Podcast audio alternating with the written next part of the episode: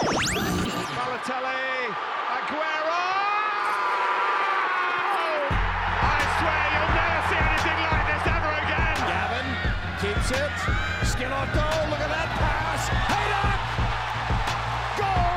Columbus! There are things on here for the USA. Can they do it here? Cross and Dempsey's denied again. And Donovan has scored. Oh, can you believe this? Go, go, USA! This is the beautiful game, Oh, it's incredible. Described by two uglies. Stupendous! Welcome to Bone and Beam United. This is a thing of genius. Happy Soccer Podcast Day. What is up? I am Bone. And I am Beam. And we have got so much to get into today. It is Black and Gold Week here in Columbus. It is, of course, the start of the Columbus Crews 2022 campaign and lower.com field on Saturday 3:30 taking on the Vancouver Whitecaps. Beam and I will be there. Yep. We are going to be doing a post-game show after the game at the pub. They're keeping it open just for you and me, Beamer. And so It's we a get to do dangerous live- game to play by them. You know that? I know, I know it is. They they were nervous when I went over and met with them. They were like, "So how long is this going to be?" And I was like, "As long as we want." And you better keep those taps flowing because mm-hmm. Beam and I are going to need something to drink one way or the other. But yeah, we are going to be out there right after the game. You can hear it on the fan locally. You can hear it on 971thefan.com. You can podcast it after it's all done here, wherever you're getting your podcast. But you can also join us there after the game. So come to the game, watch the game, watch the crew get a big victory, and then hang out with us afterwards. We, though, Beam, before we do anything else, we thought instead of us two two reasonably dumb people Yep. previewing the Columbus Crew season, And by we- reason, we- reasonably dumb, you mean very dumb. Yes. Very, very nice way dumb. to say it by you. Yes, reasonably sure. That's a nice way. Mm-hmm. We thought, let's talk to an expert. Let's talk to someone who's been there, done that, knows the crew as well as anyone in the world, and someone who is, of course, in the circle of honor with the crew. One of only three men who can say that. He is also, of course, a U.S. men's national team legend and a multiple time champion of Major League Soccer, including in 2008 with the Columbus Crew. He is Frankie Hejduk, the dude. Frankie, what's up, buddy? What's going on, bros? How you guys doing? We're good, man. We are uh, we're hyped up as uh, Anthony Schlegel, who is uh, a big friend of the radio station, former Buckeye, likes to say, we've got some juice going today. We're excited. We're ready for uh, the new season. How are you feeling, man?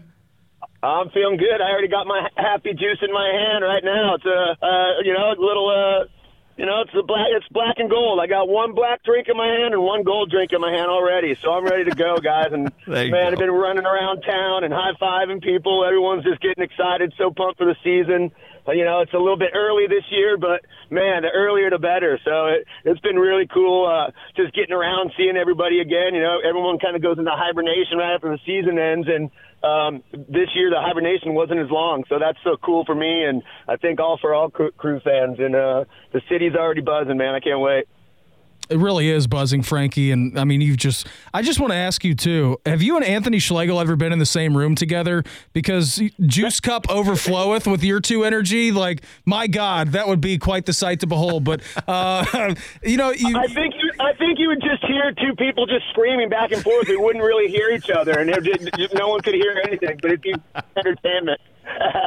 Absolutely, it would. So excited about the season. Obviously, uh, with the World Cup being played in Qatar uh, coming up here November, December, uh, the timetable got shifted on the start of the season. Any impact on the team? I mean, from your perspective, I know us fans love it because we get earlier soccer and it's going to be cold and might need a couple of layers of beer to keep us warm to the match. Uh, of course, on Saturday. Anything to do with the players though? Does it does it uh, take them out of their rhythm a little bit to get the season going?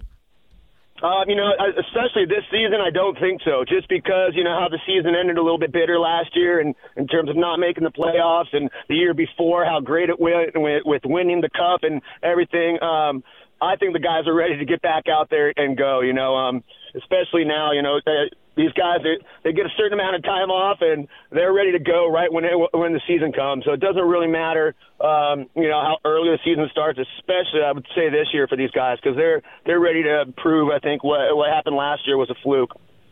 Yeah, so a lot of things that happened last year included, you know, tons of injuries for this team, which is something that, you know, you have to weather in MLS, but not a lot of teams have to weather all the different injuries that the crew kind of went through there.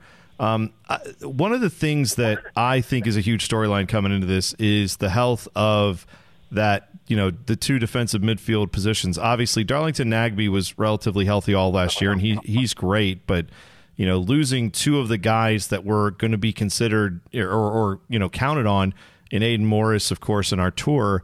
Now both guys seem to be healthy. They seem to be good to go.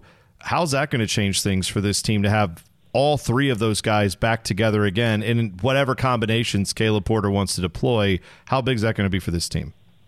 Well, I think you saw, you know, once those guys went down uh, with their whatever injuries last year, you saw the a, a big dip in, in the central midfield and a big dip, uh, kind of in uh, Zelarayan's play uh, as well. Um, so uh, having those guys back, you know, uh, of course, uh, you know, with Aidan, the the year that he had uh, and how he was growing and that final that he had and shutting the people down and Artur being that um, two-way midfielder, number eight, up and down, constant worker, great with the ball, great distributing the ball, and and with like Aidan winning the ball. Both are ball winners, and you need that with a guy like Zelarayan ahead of them because that just opens up everything for him. The the less defensive responsibilities we can give to uh, Zelarayan. Um, the the better he can just go off offensively. And with Artur and, and, and Aidan now back and healthy, um, you know, you've kind of seen in the preseason uh, what it is. And they ended the last game with a great, great preseason run, 4-0 game. And I think you're going to see that heading into this season. It's going to be awesome on Saturday against Vancouver. Very excited about that. Walk us through uh, just your feelings, anticipation. You guys obviously, I mean, you worked so hard in the lead up to the season, right? Um, so preseason training, it's all done when you walk in, and I know that you didn't get to experience this as a player, you walk into the LDC lower.com field, that place is buzzing.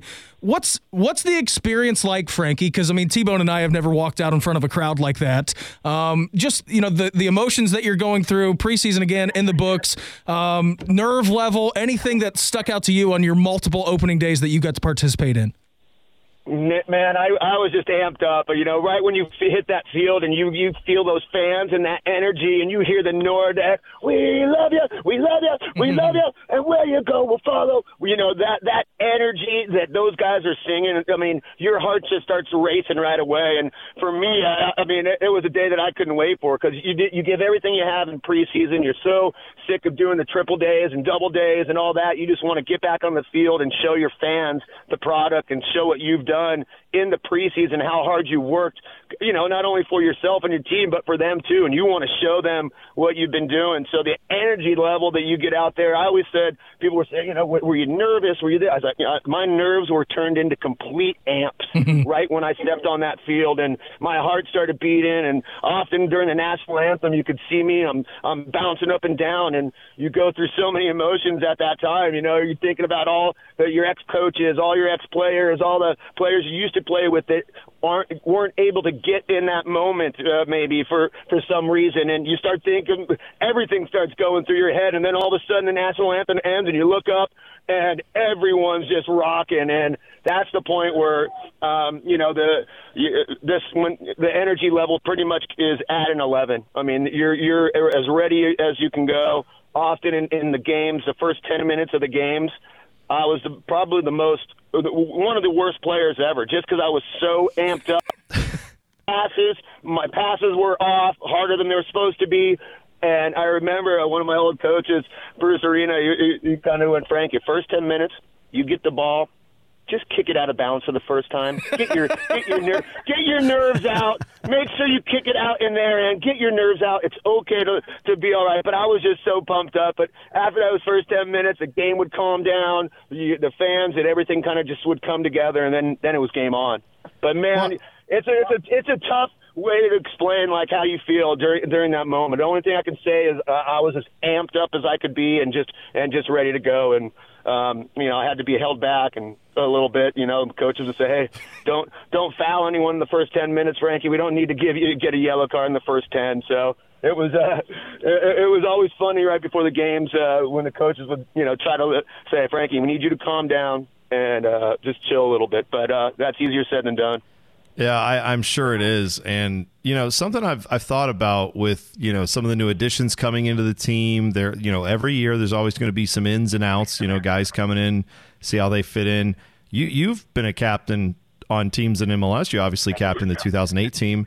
So, what is the difficulty Jonathan Mensah faces, or any of the leadership group on this team, the guys who've been here a while, in a new player comes in and he's taken over a position for a guy that you know you might have been friends with or you might have really liked, and now that guy's playing somewhere else. How how difficult is that, and and what kind of things did you do as a captain to try to help keep that cohesion and that bond fostered in the locker room, especially with so many guys from you know various parts of the world? How what have you seen, you know, as a player when you weren't a captain, and, and when you were, what did you do that you think may have helped in that way?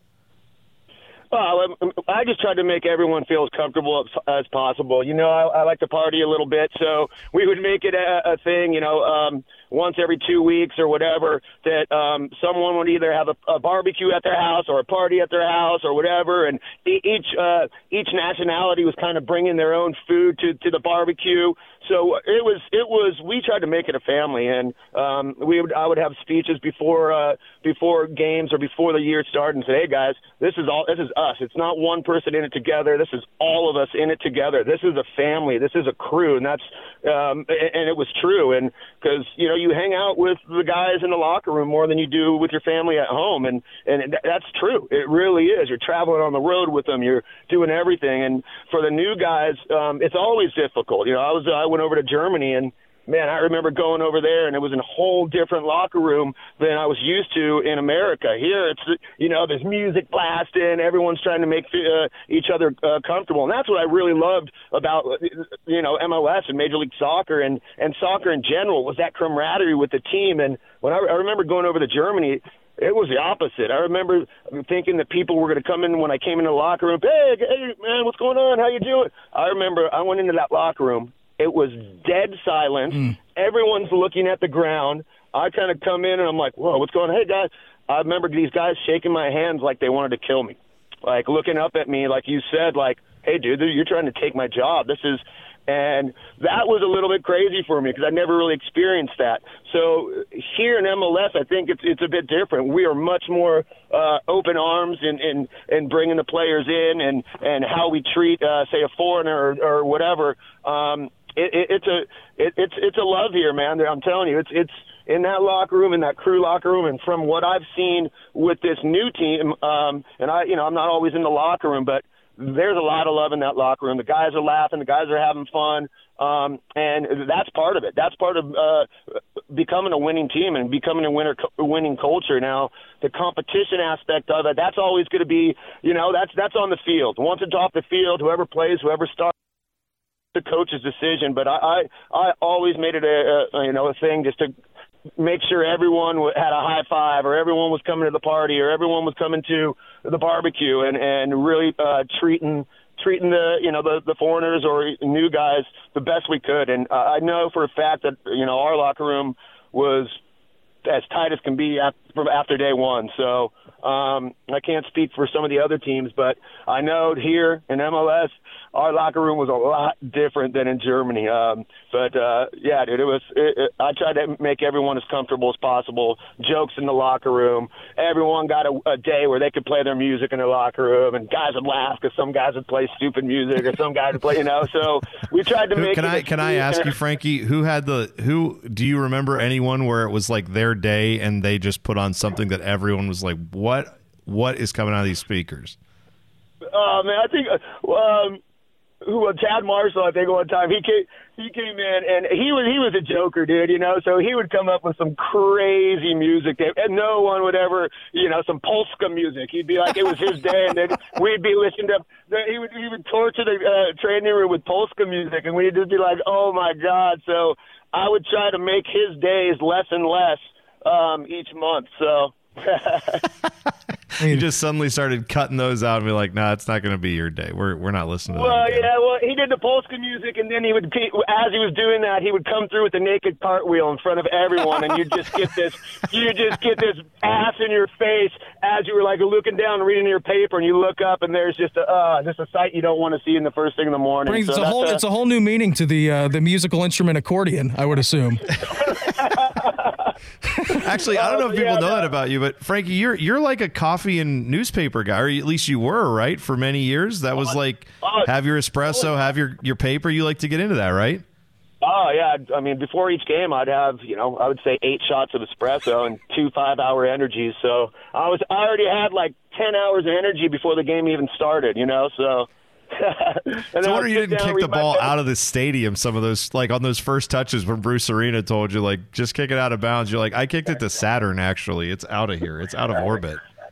Totally.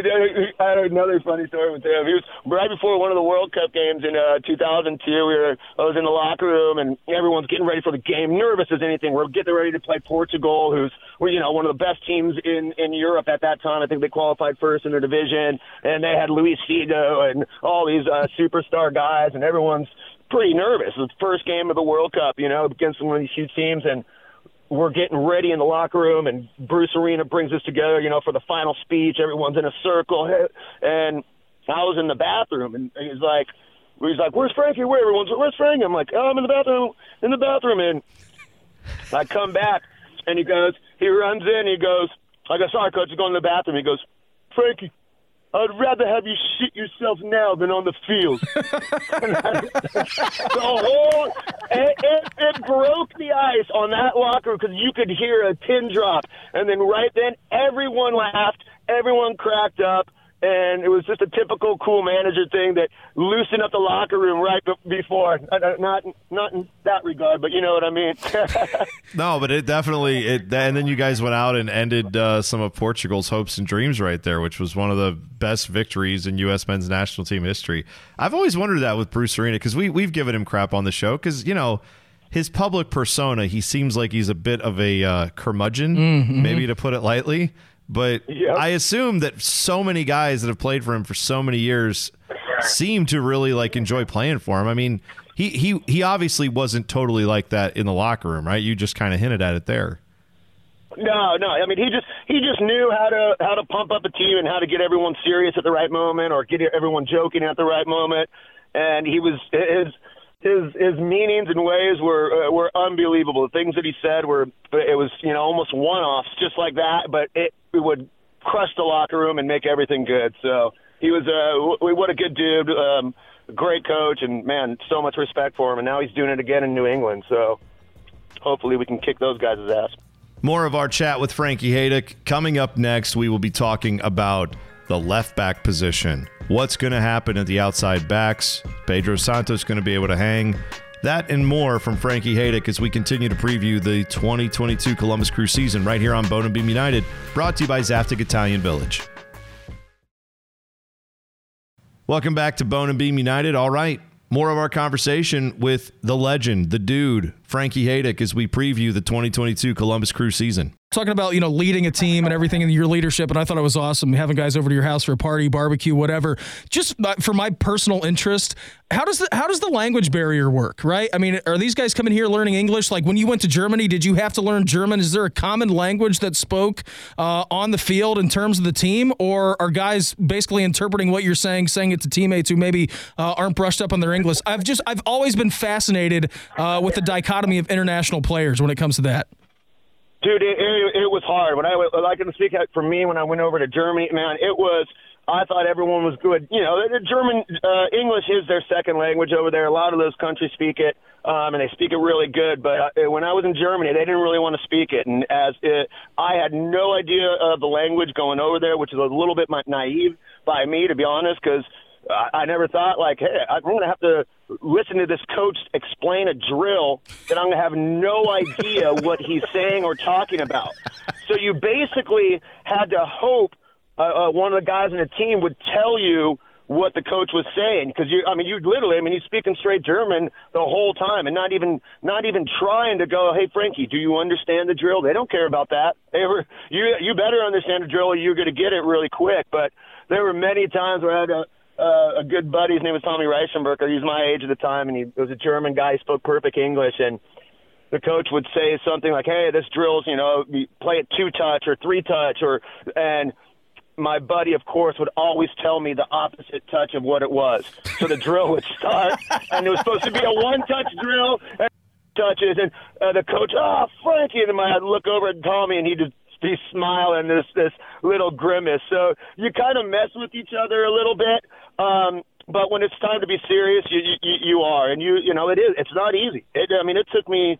Um, and I took cr- classes over there in in Germany. They they provided classes and all that. So I did that for about six months and didn't learn a thing, and then eventually just ended up uh, learning it basically basically on my own, just from being there for a certain time. And um, I know the same opportunities happen here in MLS. They give the guys English lessons and or whatever lessons they need, and um, but you kind of just uh, for me, I just learned the language by just being around it every day. So it, dude, it it, it wasn't easy. That was probably one. It's a great, great, great question because that was probably one of the most difficult things uh, getting used to for me over there, and I'm sure it is for guys coming over here. Is is the language barrier and, and understanding the drills and what the coach wants, and that's a it's a tough deal. So, and that's also kind of a captain's job as well, is to help those guys through it and make sure you're not telling them to take two touches when it's supposed to be one touch, or you know what I mean. So, um, yeah, that, it, it was an interesting dynamic, and it's never easy. It takes it takes a year. It takes a year, man. It really does, just to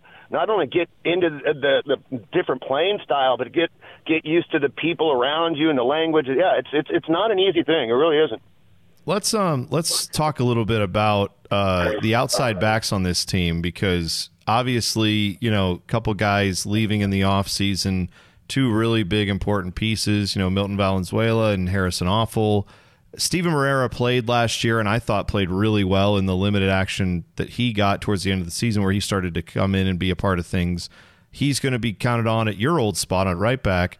And then Pedro Santos who's been a fixture of this team on the wing for many, many years.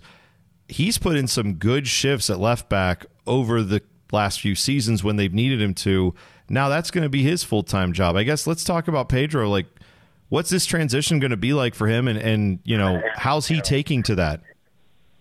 Well, I mean, Pedro's such a good pro for one, um, and uh, he knows what he's doing out there. I mean, he, if there's any position that you know, and uh, you want to have like a good touch on the ball, which was uh, normally very difficult for me, but for for Pedro, he's got a good touch, he's got good vision, he can whip in a good ball all the offensive qualities are there for him to go forward. And as uh, our uh, in our system, our outside backs are flying forward a lot and getting the balls in, as you know, you guys know. So for Pedro, the the offensive side of the ball is not going to be. It's actually, I think, helps us. It gives us a um, not like Milton wasn't uh, an attacking uh, left back as well, but there's not too big of a difference between Milton and and Pedro in terms of their attacking uh, prowess going forward. Now the the thing is, is hey, they're defenders, right? Um, and that's going to be the the the biggest thing for for Pedro. How can he adapt positionally uh, when someone's taking him on one on one? Does he does he know the right angle to go in at? Does he know when that he needs to be tough and hard? Because um, with Pedro, he's not. You know, he's he, he's he likes to dance around the ball and he's mm-hmm. skilled and he he plays with it. He's not a, a real tackler you know, where on the other side, the other guy, the right back, is he's a tackler, you know, and he's he's a different style. But um, he's going to have to learn that, and that's going to be a, a little time. But you know, he's been in this game for so long now. Um, he's played he played left back growing up with his club team uh, a bit, so it's not out of the ordinary for him too much. Um, but you know, there's definitely going to be a little uh, an adaptation phase, and um, you know that's what they're going to be working on more so than anything. Him uh, with him is, is just his def- defensive positioning, um, and when he needs to go out and win the ball, when he needs to be calm, let the guy take him on. Um, those are going to be the two kind of ma- major things. But uh, with in this system, with us going forward and those attacking left backs, man, he's going to get some assists this year, um, and uh, I, I can't wait to see him because he's quick. He's got a good touch. He li- likes to uh, get around people, um, but you know, definitely he's going to need some help defensively, and you know that's where some of those center backs might have to, you know, um, do a little bit more for him and cover a little bit more for him in the beginning. But I, I think um, throughout the season you're going to see him adapt fine, and uh, I, I can't wait to see it to be honest. Because I was going to well, one thing on that note, sorry, Beam, I was going to ask, do you think there's a formational you know flexibility there where maybe there's three guys in the back and Pedro's playing more as like an extended midfielder. I mean, could you see some of that tactically depending on the situation? I don't think there's you know going to be like a permanent change there. But does that seem like something you could see Caleb Porter doing, or not so much?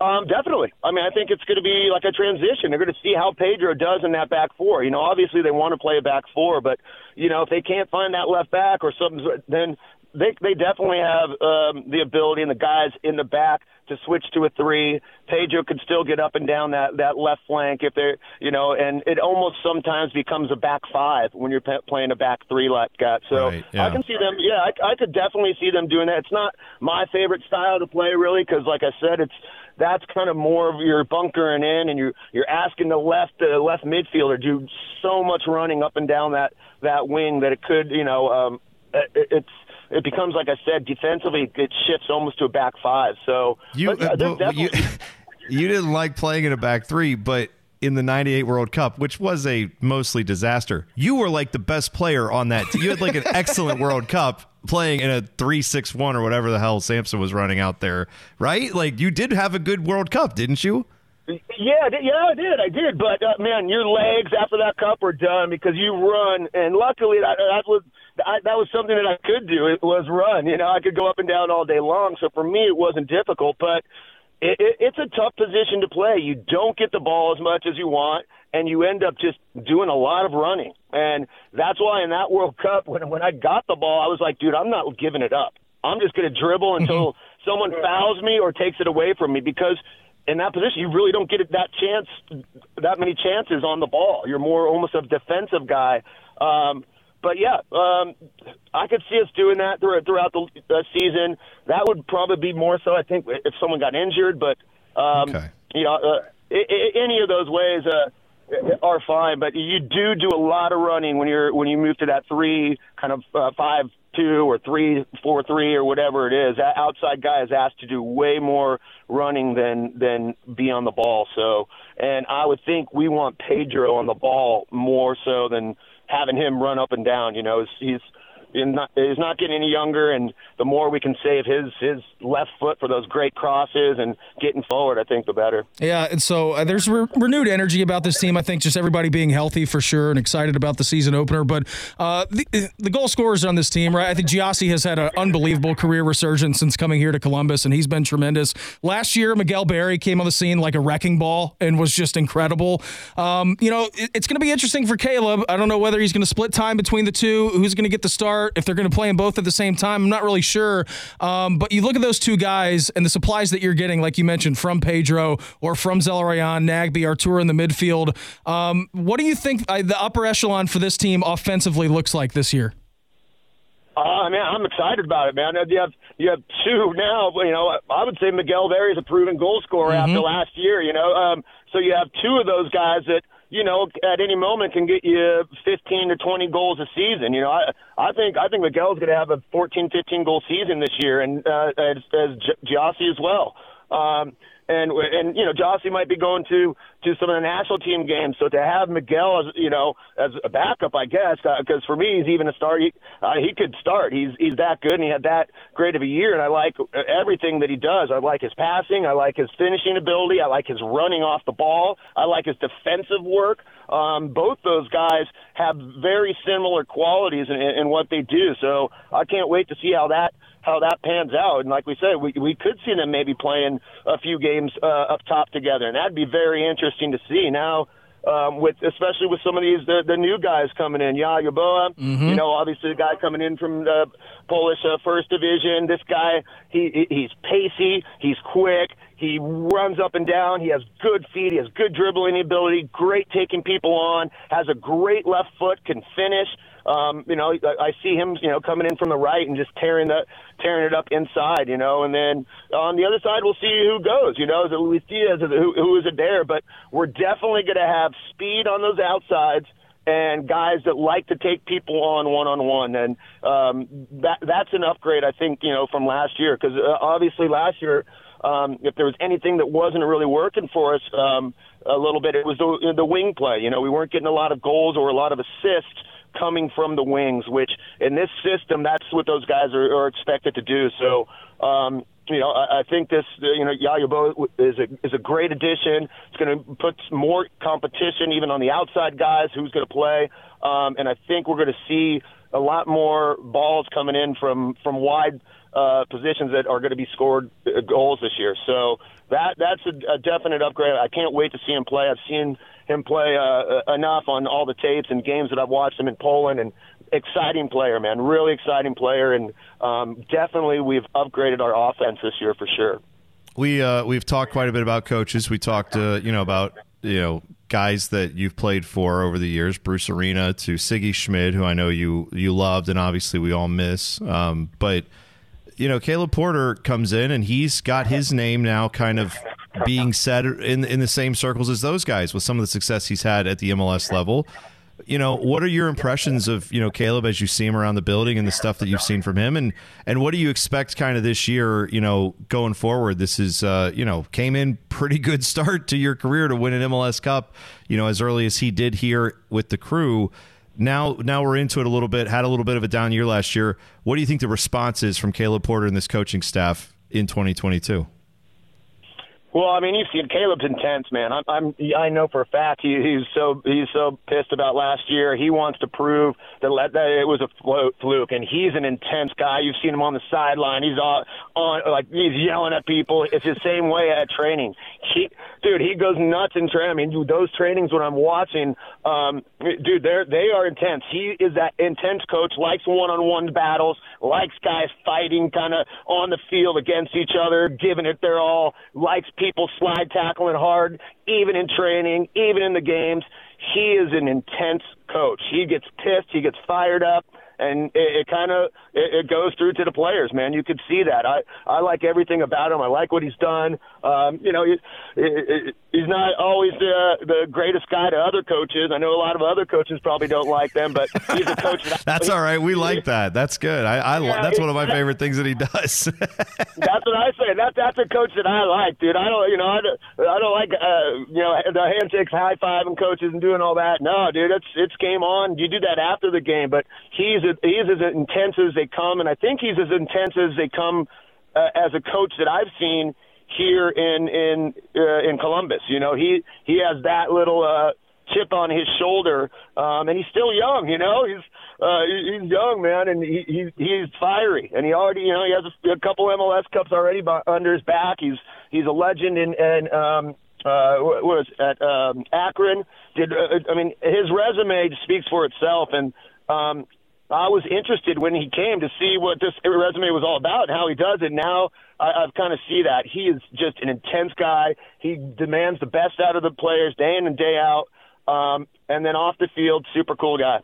So um, I can't wait to see what he's going to do this season because, like I said, I know just from talking to him around the building, and he's he's pumped up. He was pissed at last year he couldn't believe it last year, and I was kind of, hey man, you, you guys had the target on your back. You know, it's not a never an easy year when you have the target on your back after winning a championship, and you know, like we, you guys said earlier with injuries, it didn't go well. So he's he's as pumped up as can be that I've seen him in in the in the two years, three years since he's been here. Um, and I think it's it's trickling out over to the team, and the team is, uh, from what I've seen again, they want to get this this this year started. They're ready to go, dude. They're like uh, like I said, there there was a bitter taste in everyone's mouth from last year because we knew they were a better team than than you know not making the playoffs. Man, they could have made a run in the playoffs again if they would have made the playoffs. They had that type of a team, and to not make it there, I know all those guys can't wait to get back out there.